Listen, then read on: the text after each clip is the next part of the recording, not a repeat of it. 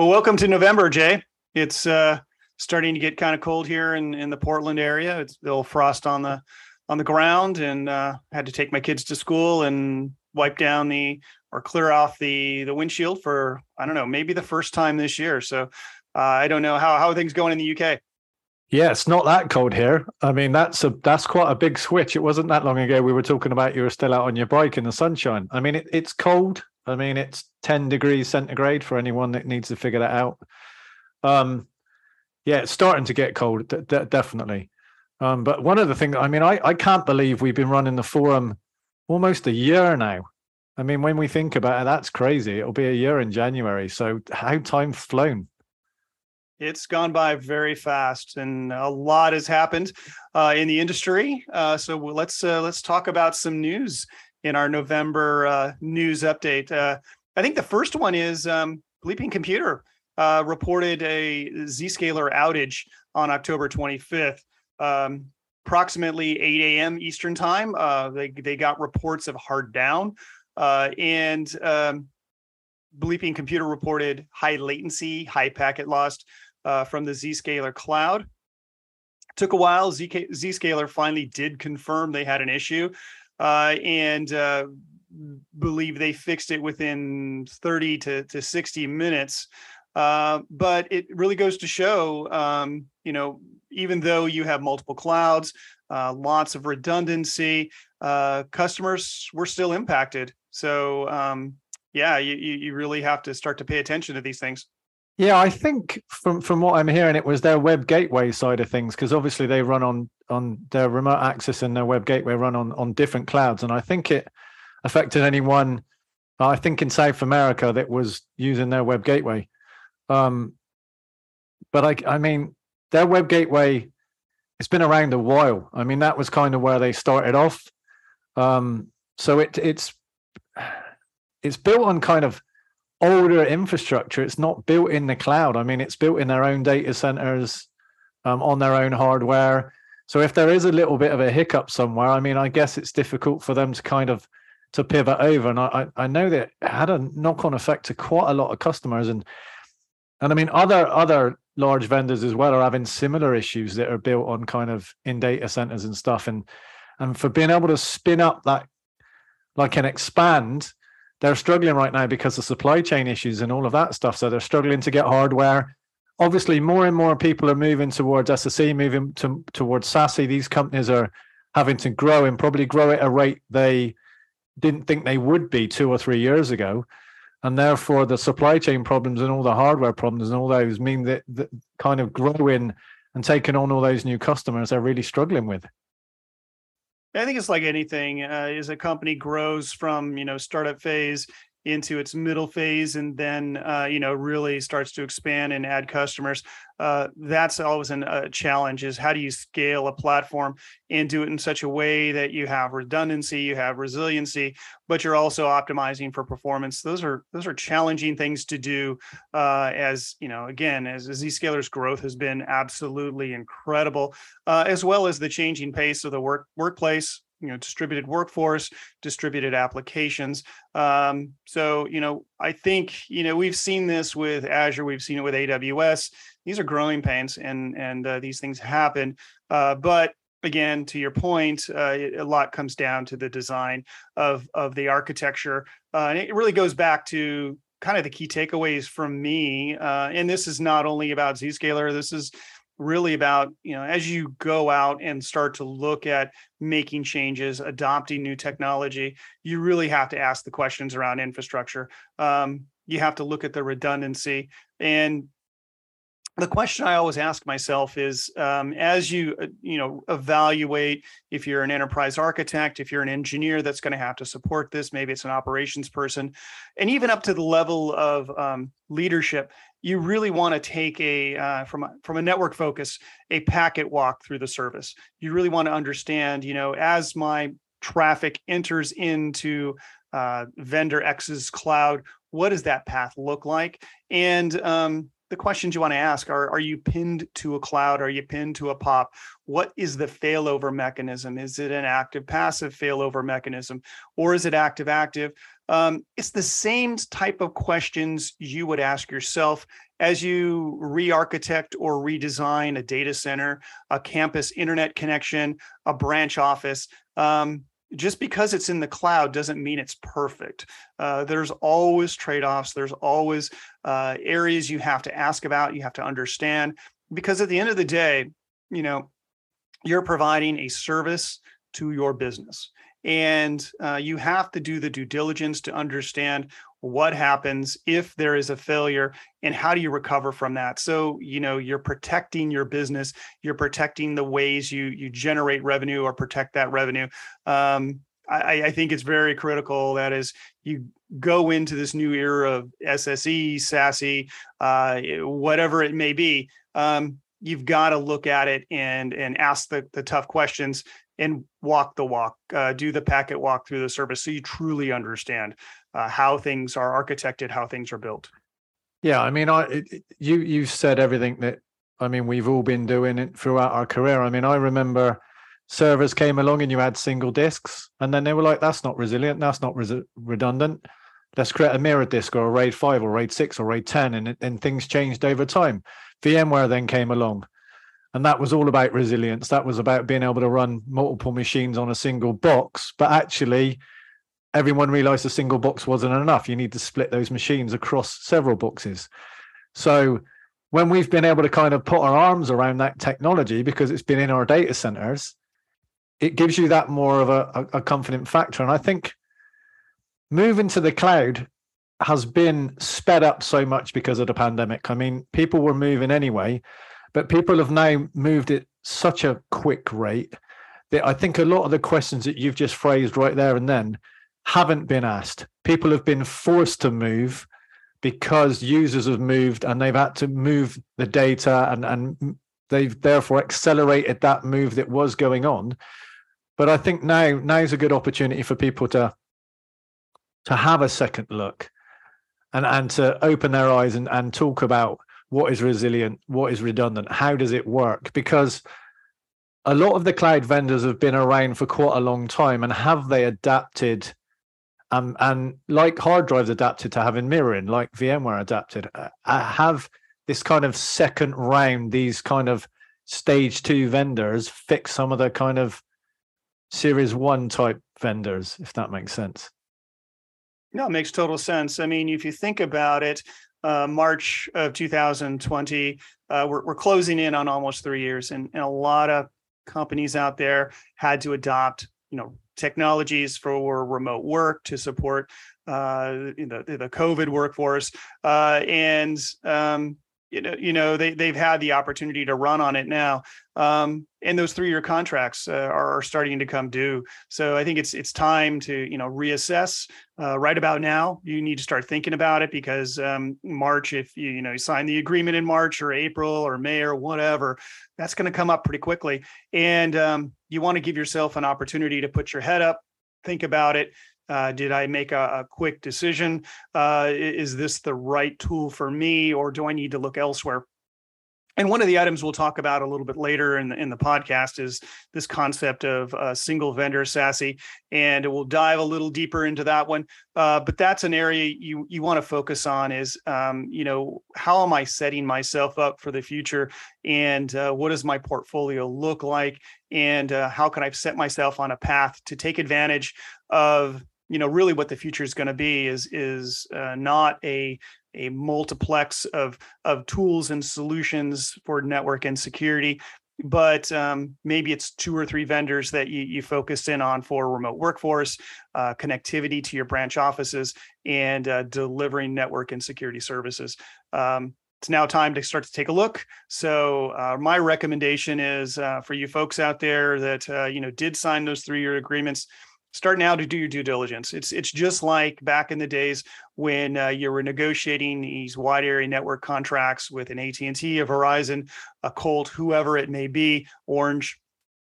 And you want to you want to take that opportunity to, to see if there's an opportunity to to save money to get better services uh, those types of things. And and you can't wait until the last minute to do it. Uh, now's a really good time to take advantage of that especially with some of the the budget pressures from the economic headwinds that we're starting to see uh, coming our way. So um, my recommendation again I'll, I'll say it for probably what the third time is uh, take a look around, uh, ask the questions, and uh, look at the vendors space. Be- the landscape has changed, and uh, everyone's evolved their product. So uh, don't miss out on that opportunity. Yeah, I mean, like you saying that. I mean, and I said this before: the innovation that's happened over the last three or so years has forced technology to move on more than I've ever seen it move on in my career. So yes, we didn't change a lot of hardware assets. We would sweat those assets because the, the innovation wasn't there. Why get rid of a switch and buy something that did exactly the same? You're just spending more money. There's an opportunity now because technology has moved on so fast to level up, to scale up, to to to fill the gaps that you have in the current technology, or to at least look at what those gaps are and see if they they can be filled. So I, I echo what you say. Now is a perfect time. So let's move on to uh, someone else who's uh, really sped up and, and created an uh, impact on the industry. Cato Networks. Um, they just recently touted last week uh, Centaur status. And for those not familiar with what Centaur status is, it's a step beyond uh, unicorn status. So um, they have reached um, five or one hundred million dollars in ARR, so annual recurring revenue, uh, and they um, did that rather rapidly. So they uh, touting themselves in the um, the the the level of, of Twilio, Wiz, uh, Zapier, um, Shopify.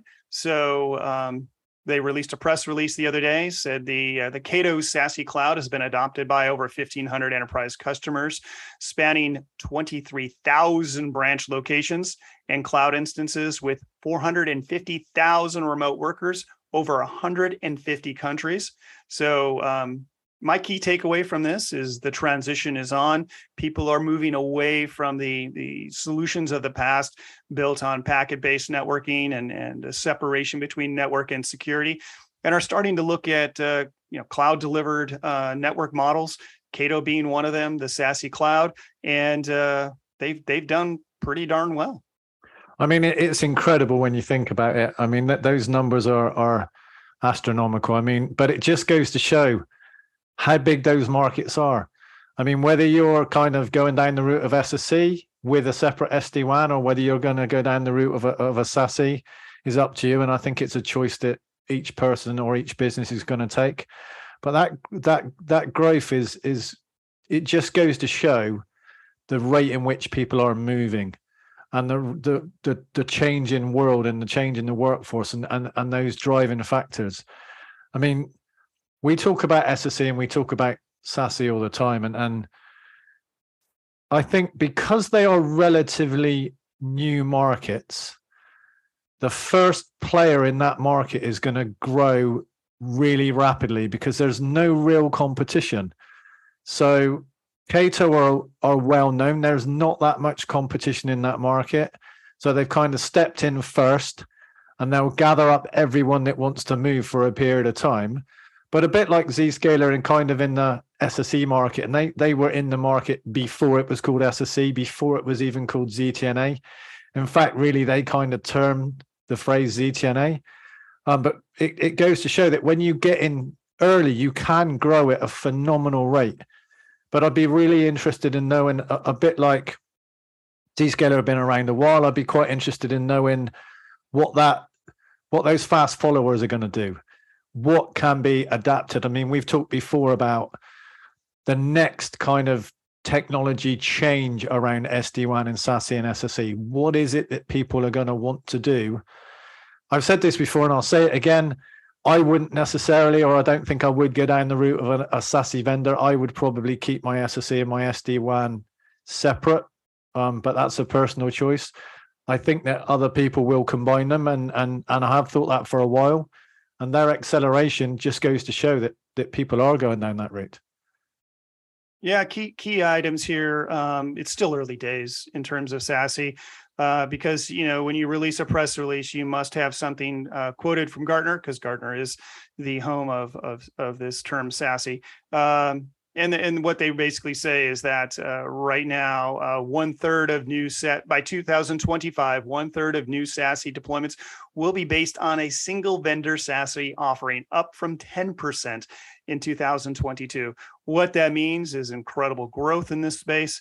Uh, they are predicting a CAGR of about 35.8%, and for the market to reach $21 billion by 2026. And to your point, that's a lot of room for a lot of a vendor for a lot of vendors. What does that mean for you?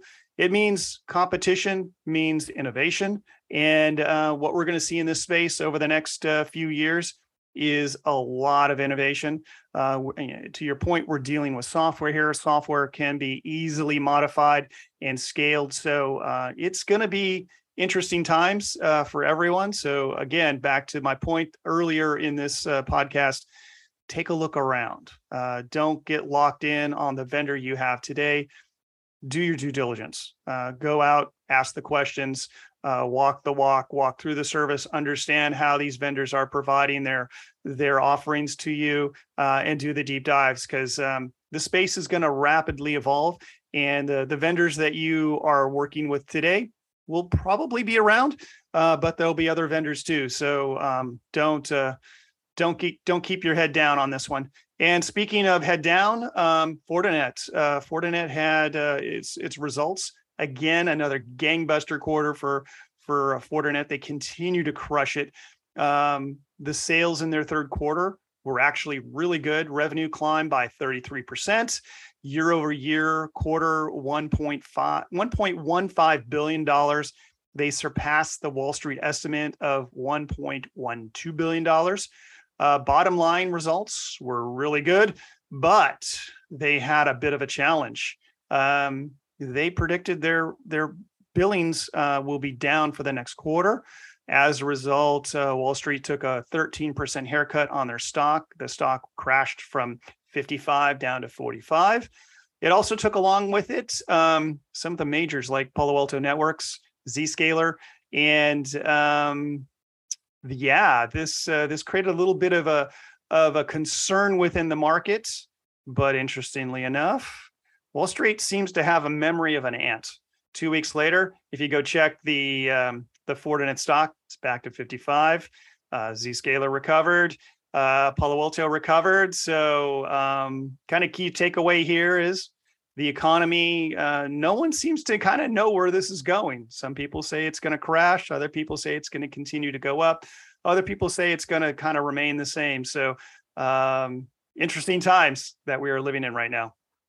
Yeah, I mean the markets are really fickle right now. I mean when I when I looked at their results, I was like, they're really good results. They're killing it. They're crushing it and then suddenly the stock was going down and i was thinking what what i mean the the, the guidance they offered was things are going to slow down a little bit there's some supply chain issues etc etc we don't know how things are going to pan out i mean it was purely about being honest and just saying we don't really know where the future's going here. And suddenly they're down by 13 14% but now they're back to where they started. And i mean it seems like I mean, the US stock market is is quite heavily tied to the kind of inflation and interest rates, from what I can tell, as it is in the UK.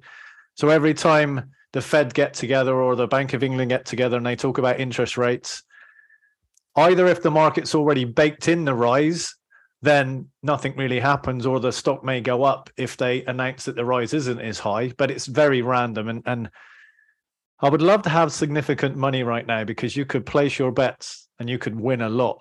Um, but equally you could lose a lot. So it's uh, i fundamentally think the market these people are in is, is a huge market. I think there's a huge need i think they will grow and i'm not saying everyone i mean some of the older vendors that are pivoting from selling firewalls to try and sell in like in the cloud i, I, I don't know if they're going to be able to pivot in the same way as the new vendors coming up um, I don't know if the recession's going to come along. I almost feel like the more we talk about it, the more chances are it's going to happen because people get frightened. But who knows? I mean, we should do another one of these in a year's time and, and look back and go, what actually happened? How did things pan out? Yeah, I totally agree. Uh, it's it's hard to say where where things are going.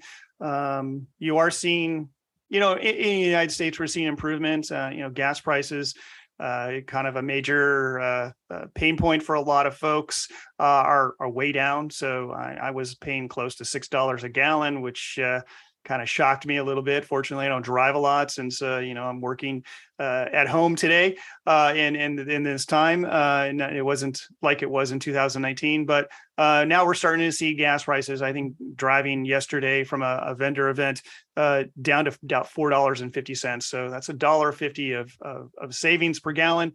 Um, and we're starting to see some of the other things prices stabilize within the grocery stores. Uh, things are starting to return back to normal. The election uh, is is behind us, uh, at least right now it is. So hard to say what's going on. On the other hand, uh, lots of layoffs. Uh, it looks like Amazon's going to do a, a, a, cut of almost 10,000 people, uh, mass layoffs at Twitter. And I'm not going to get into Twitter because that's a that's another topic for another day. Uh, but uh, you know, companies are taking advantage of this opportunity to uh, trim their workforces, and um, that sometimes is a it's it's an awful thing that it happens right now in in November, leading up into the holiday season. Uh, but on the other hand, um, a lot of these folks um, are are knowledgeable if they're coming from IT. Um, they go off, uh, either join a new company or uh, form a new company, and that just you know that cycle of innovation that we've seen so often happen out of Silicon Valley and and other centers of IT uh, starts up again. So um, it, I think uh, my opinion on this is, yeah, we're going to take a dip, but um, probably by the middle of next year, things are going to start to kind of to pick up again. Um, it, it, we're in this this crazy uh, evolution right now of, of technology, of cloud, um, networking. We had a great conversation this uh, past uh, week or so with uh, Greg Ferro, and he said something very interesting. He goes, "Look, um, networking may be slow in terms of its evolution, but it runs in about a ten-year cycle. So, you know, kind of going back on that, if we look at it, packet-based networking uh, in the 2000s. Uh, you know, it was, it was about a data center and how do you route traffic to a data center. Um, that had to scale. So we had the evolution of SDN, SD-WAN, uh, the middle 2010s. Uh, that was the cycle there. And now we're starting to enter this new cycle of SSE and SASE, where the edge is the focus, uh, remote workforce and distributed applications. Uh, and that to me again uh, the kind of the theme i think we're working here with on this uh, this podcast is uh, there's great opportunity in, in this market in this place and and, and for companies uh, to take advantage of it and grow and and almost in a sense optimize their network and security investments. So um, exciting times. Yeah i mean and i think that's an opportunity for people. I mean, as much as I don't like seeing people get laid off, I mean, I was laid off at one point in my career and it was really difficult to deal with. But actually, looking back on it, it it was good for me. I mean, at the time, it certainly didn't feel like it, um, but it enabled me to learn something new, to look through different eyes, and to go out and kind of get more training into to I, I actually went from the job I was laid off from to work in Formula One, which was a huge passion of mine. So it opened up an opportunity and helped me kind of fulfill a dream that I'd been kind of playing with in my head for a number of years, but wasn't really willing to to take that next step to to kind of leave something stable and and to to take that risk. So being laid off forced me. I, I had no choice, so I, I, reached out and got that job. So, um, but I guess that helps us pivot quite nicely onto talking about training. Um, so Zscaler have, have released their um, zero trust training and certification, and there's already been noise in the industry that you can't really have a vendor offering a training course that's agnostic. Um, so I actually sat some of the course and took the exam, and, and to be fair, a lot of the content was good. Um, but it only looks at a very narrow view of zero trust. It obviously looks at it through the Zscaler eyes. And that's not to say it's not worth doing. I thought the course was good. I thought it taught some of the basics. I thought the exam questions were asking questions on those basics. Um, but it does concern me, at least with Cisco, they would call it Cisco certified course. And the, the, the debate that seems to be going on on LinkedIn at the moment is Zscaler maybe should have called it Zscaler Zero Trust, but it, but it's not. Um, whereas the CSA are offering, I think, more of an agnostic view on Zero Trust, and therefore they're pulling in the likes of John Kindervag, who we've interviewed on the podcast, and and and obviously Jim Reavis, who we've interviewed. And I think they're, and I don't know yet because it's not been released, but I was I would expect theirs to be more agnostic. And if you happen to be someone that finds yourself laid off right now and you're and you're looking at maybe a pivot, then zero trust is probably one of the things that is up and coming that you should probably consider reading up on. I mean, George Finney we had on the podcast as well as a really good book that would be interesting. The CSA themselves are offering content um, and training. So, John, I don't know what your thoughts are on the whole kind of zero trust training thing. Um, I think you know, first of all, I think we all agree zero trust is not a technology, it's not a product, it's not 2.0, it's a strategy. And um, if if you go from there, um, you know, vendor agnostic training is is uh, probably the right path. But as well, I think there's also room for um, training on a, on a product. So you know, Zscaler wants to promote their version or uh, their view on zero trust. All all power to you. Um, you know, I, I, think it's it's critical as as you know from a management perspective.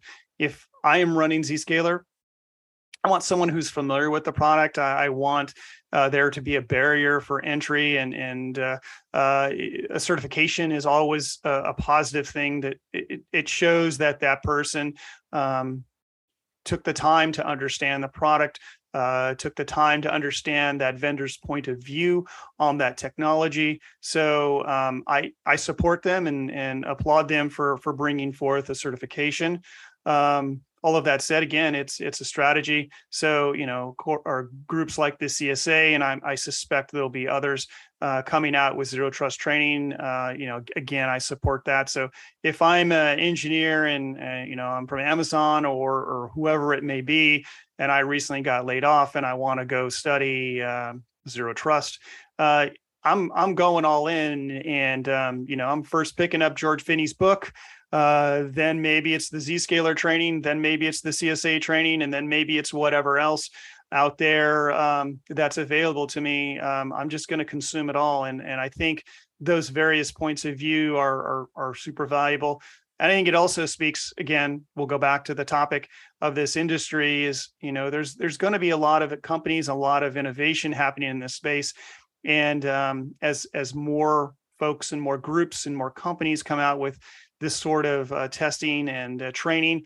Uh, it just it, it, it's the tide that raises all the boats. So um, yeah, bring it on. And and I think this transition certainly is helped by certification. We saw it with networking with Cisco, uh, and then we saw it you know similarly with firewall training from Palo Alto. Um, the more that's out there, the more opportunities people have to learn. I think is is is good.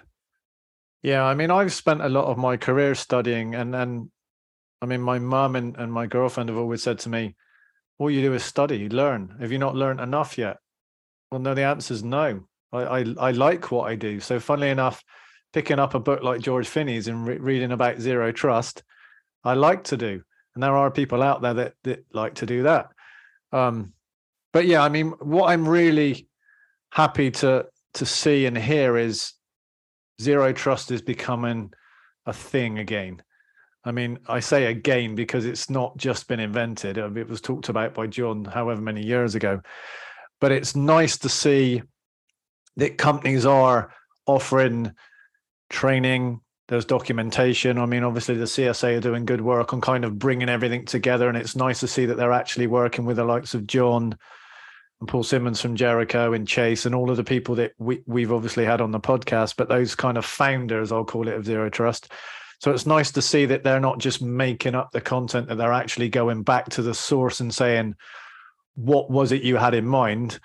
And the CSA are, are running, a, and, and it's a good event. And it's one of those things where it's like, well, we need to look at what the initial idea was and then it does need to be adapted into the world we're living in today because when obviously john and those folks started talking about it back then the world was different um, but he has adapted it he, he's changed some of the documentation and it is is really good to see people actually going back to that source and creating something for this for this world we live in today because i know both of us fundamentally think that zero trust is a good strategy to follow and i, I do want to echo the fact you said it's not a product because it because it's not it's a strategy.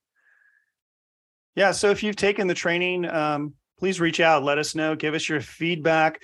Uh, we're very interested in in you know what your viewpoint was on.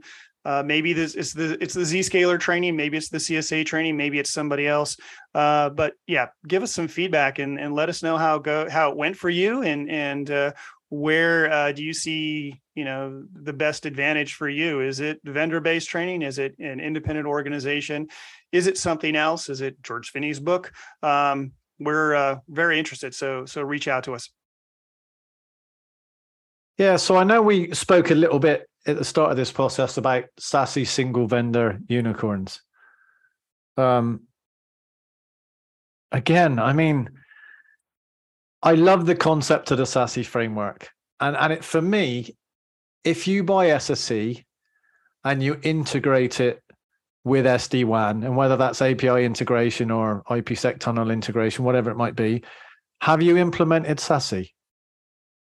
I mean, I think you've probably implemented the SASE framework, but we're still in your mind, and is is a SASE single vendor the way to go or not? I mean, it's a real struggle. What's what's your thoughts, John? I think it goes back to what problem am I trying to solve? So, if I'm looking to solve branch connectivity, if I'm looking to solve um, connectivity between uh, uh, campus locations uh, in, in, the traditional sense that we we viewed the world in 2019, um, SD-WAN is the way to go. So uh, start there. If if you know you're also if you're entering into a situation where your three year agreement with your major telecom is coming up and you want an opportunity to save a lot of money and and reposition your network to take advantage of cloud and SaaS and and make your life a lot easier so you don't have to send all that traffic back to your data center. SD-WAN is the way to go. If that's the problem you're looking to solve. So I would start there. Um, if your problem is remote workforce hybrid workforce how do i connect you know my my uh, 10,000 branches of with 10,000 employee or branches of one uh, back to my assets and I want to do that in a secure way, uh, SSE is the way to go. Uh, it's it's a different problem to solve. Um, that's that's kind of where I start now. In terms of of making decisions on a single vendor, I think it's too early. We started this conversation with uh, this this uh, concept around um, you have to reconsider you know where you're at today um, and um, you know really walk the walk of a packet through a process through a cloud through a, a technology and understand it. Um, two of the main things that single vendor SASE has is is um, a single pass architecture. I don't know if that exists. I have not seen it yet. Um, a lot of vendors will tout it but once again as you walk that packet through their through their cloud through their technology you find that that's not the case uh, there's there's multiple uis um, it's what i call a brownfield portfolio basically where they took a collection of products that they either owned or acquired and brought them together under an umbrella called SASE. Um, that is not single vendor SASE. It's just not uh, if you're using hardware at your edges uh, to get uh, solutions into your cloud and then treating them there. Again, that's not single vendor SASE. Uh, it, it is not a single pass architecture, as well as the other piece is um, having a data lake where you can take all that telemetry uh, from the network, from the security. Um, I'm still not seeing that. I again, uh, it's it's very early days. Um, now, will there be that SASE single vendor unicorn? I, I, think so at some point, and I think it'll take uh, form in in in two different uh, methods. The first one would be a hardware based solution, basically taking your uh, what we call today SD WAN, uh, adding a uh, enterprise style firewall that you know has the ability to to be application based and uh, then distributing that uh, fabric uh, across your landscape. I think that's that's one opportunity. and You, are starting to see that a little bit. Fortinet has had a lot of conversations around that. Um, they're headed in that uh, that that that uh, down that path. Um, that's a very decentralized, distributed model uh, with a lot of hardware. There's good and bad about that. Um, Another option is um, the cloud-based version. So that's like a Zscaler, an Axis uh, style technology that's 100% software based. Um, the only hardware you may include there is is uh, a router with an IPsec connection back into their POPs, their clouds, um, but it's all 100% software based and um, I see that one as as another mechanism. Uh, and and some people will question that and go, you know, that's not uh, SASE. It doesn't include SD WAN. Well, what is SD WAN? Is SD WAN really has to have hardware in it? Does it have to be that traditional view that we had in 2015, 2016? No, it does not. Uh, you can certainly build a network fabric uh, across the cloud, across multiple data centers using software. You can leverage uh, the cloud giants, AWS, Azure. They both have network accelerators. Um, that's another format that I see as as as kind of that uh, that SD WAN ish style technology. SD WAN really it, it's connectivity at the end of the day. Um, so I kind of see those two models, uh, you know, being built out. Which one will come first? I don't know. Uh, but um, it, again, we're early days. If you think about the quote from Gartner uh, that was resident in the the um, the Cato uh, news press release, um, 10%. They're saying it's still at 10%. I think it's even lower than that because I, I, I honestly don't think there is a single vendor SASE Um, but I think the point is that um, it's going to happen. It's going to grow. The market is going to increase to 21 billion dollars. Uh, someone's going to figure it out. Someone's going to get closer. And um, my recommendation is again, you got to ask the questions. You got to be able to walk the packet through the process, understand, you know, is this single pass architecture? Is there a data lake underneath it that I can take advantage of? Um, does it meet uh, the, the test of a single vendor SASE? Um, and uh, again, I'll go back and it's what problem are you looking to solve? So today, if I'm a uh, network engineer, uh, a manager, uh, maybe in my previous role, um, it's back to what problem am I looking to solve? And um, as I solve that problem, I'm starting to look a little bit forward and saying, hey, so if I'm starting with SD WAN, does the SD WAN vendor have integrations with some of the SSE partners? Uh, and what sort of integrations are they? Is it just dumping traffic off into their cloud, or is it a little bit more than that? And the same for the SSE vendor. How are you integrating with, uh, you know, these SD WAN vendors out there? Or do I really need that? Um, do they offer network acceleration technologies? those are the kind of questions I'm asking. So I'm I'm looking to solve my problem today, but also starting to think ahead. Yeah, I mean, you you've said a lot there, and it, it one of the things I I'd like to to point out is I fundamentally don't know how you will get a networking tool like SD WAN with all the things that you would see in a standard networking portal about configuring SD WAN in the same portal as you would all the things you do currently in SSE portal. For me, I can see that SSE can be in one place and should be in one place and should have one data lake and should offer all that kind of connectivity in your secure web gateway and your remote access ZTNA and all of that. I can physically see and imagine that in one place. I've also managed SD-WAN in the past. I honestly don't know how you can put those two in one place to make it worthwhile buying from the same vendor. And if you if they're not in the same place, why tie them together?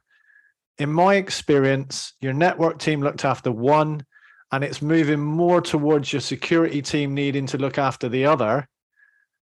How is that going to work if you slam them into one place? Now, if anyone's got the answer out there to how that's going to work, I'm, I, I'd love to hear it. Or if it comes around over the next three, six, nine months, I'd love to see it.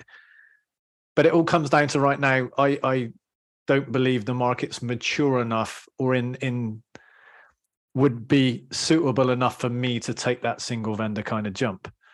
Um, but we are running out of time here. And before you go, John, I I, I need to ask you about Thanksgiving. Um, I mean, we can't have a podcast and not talk a little bit about food. Um, I've never been in the US for Thanksgiving. I've been there for Halloween and it's a big deal. I've actually been around in the US for, for Christmas and New Year's. But Thanksgiving, talk to me about food and Thanksgiving. Thanksgiving, uh, it, it's it's how do I say it? Um, it's basically gorging yourself on food. Uh, in the traditional sense, it's uh, it's turkey, it's um, pies, it's uh, mashed potatoes, uh, it's gravy, uh, it's just this uh, incredible amount of, of food and, and bringing together families and uh, sitting down at the table, having great conversations. Um, and uh, and then as well, our, our, other tradition is is watching American football. So um, it's a day I look forward to because uh, I, I don't get to see my extended family as much as I'd like to. And uh, this year we've got my sister coming into town, my brother's coming into town. Uh, usually my aunt and uncle and their son usually roll in. Uh, unfortunately, um, with airfares being the way they are and travel, uh, they're not going to make it this year. But um, it'll be a smaller gathering, uh, but uh, it, will be a good time. Um, the one thing I, I, you know, I've had Thanksgiving a, mm, most of, of my life. There was a few years where I wasn't in the US, so I, I couldn't partake, but it always involves turkey. I don't like turkey. I just don't. It's it's dry. Um, I know it's traditional. Uh, and um, basically, I told my wife this year, I said, look, uh, you can get a turkey if you want, uh, but I'm getting a ham. I love a good spiral ham on Thanksgiving, Christmas. That is like my go-to for for that uh, event. And uh, so I pretty much banned uh, the big bird uh, from my Thanksgiving. I, I, think we'll probably have somebody will bring a turkey breast or a turkey leg or something like that. And you know, for the people that have to be traditionalists, but uh, it will be uh, it'll be ham for me this year. See, it sound. I mean, I don't like turkey either. Funnily enough, so obviously we don't have Thanksgiving, but at Christmas it's traditional to have turkey, and and I don't like it. I much prefer a ham or or a beef joint. But one question before we close is, how is it different to Christmas? And if you get everyone together at Thanksgiving, it sounds to me when you explain it to me that it's very similar to our Christmas if you've done it like in November time, does that mean your Christmas is a little bit quieter? You don't have all the family round, or do you just do it twice? You do it twice. Uh, one with presents and one without. Okay, I'm gonna have to come over at Thanksgiving one time and and have. Yeah, we'll have you. to have you over at some point. We'll figure it out. So yes, I've really enjoyed this. Um, it's it's always nice to speak to you. I hope the listeners enjoy listening as well. Um, but yeah, reach out to us if you, like John said, if you've done anything around the training or if you want to be a guest on the podcast, um, feel free to reach out. Or if you just want to have a conversation around uh, single vendor SASE, bring it on.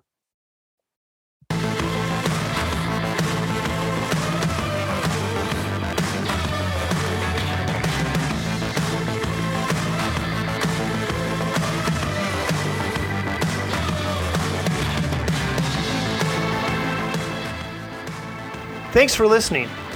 If you enjoyed this discussion, please give The Edge a like and a follow on your favorite podcast service.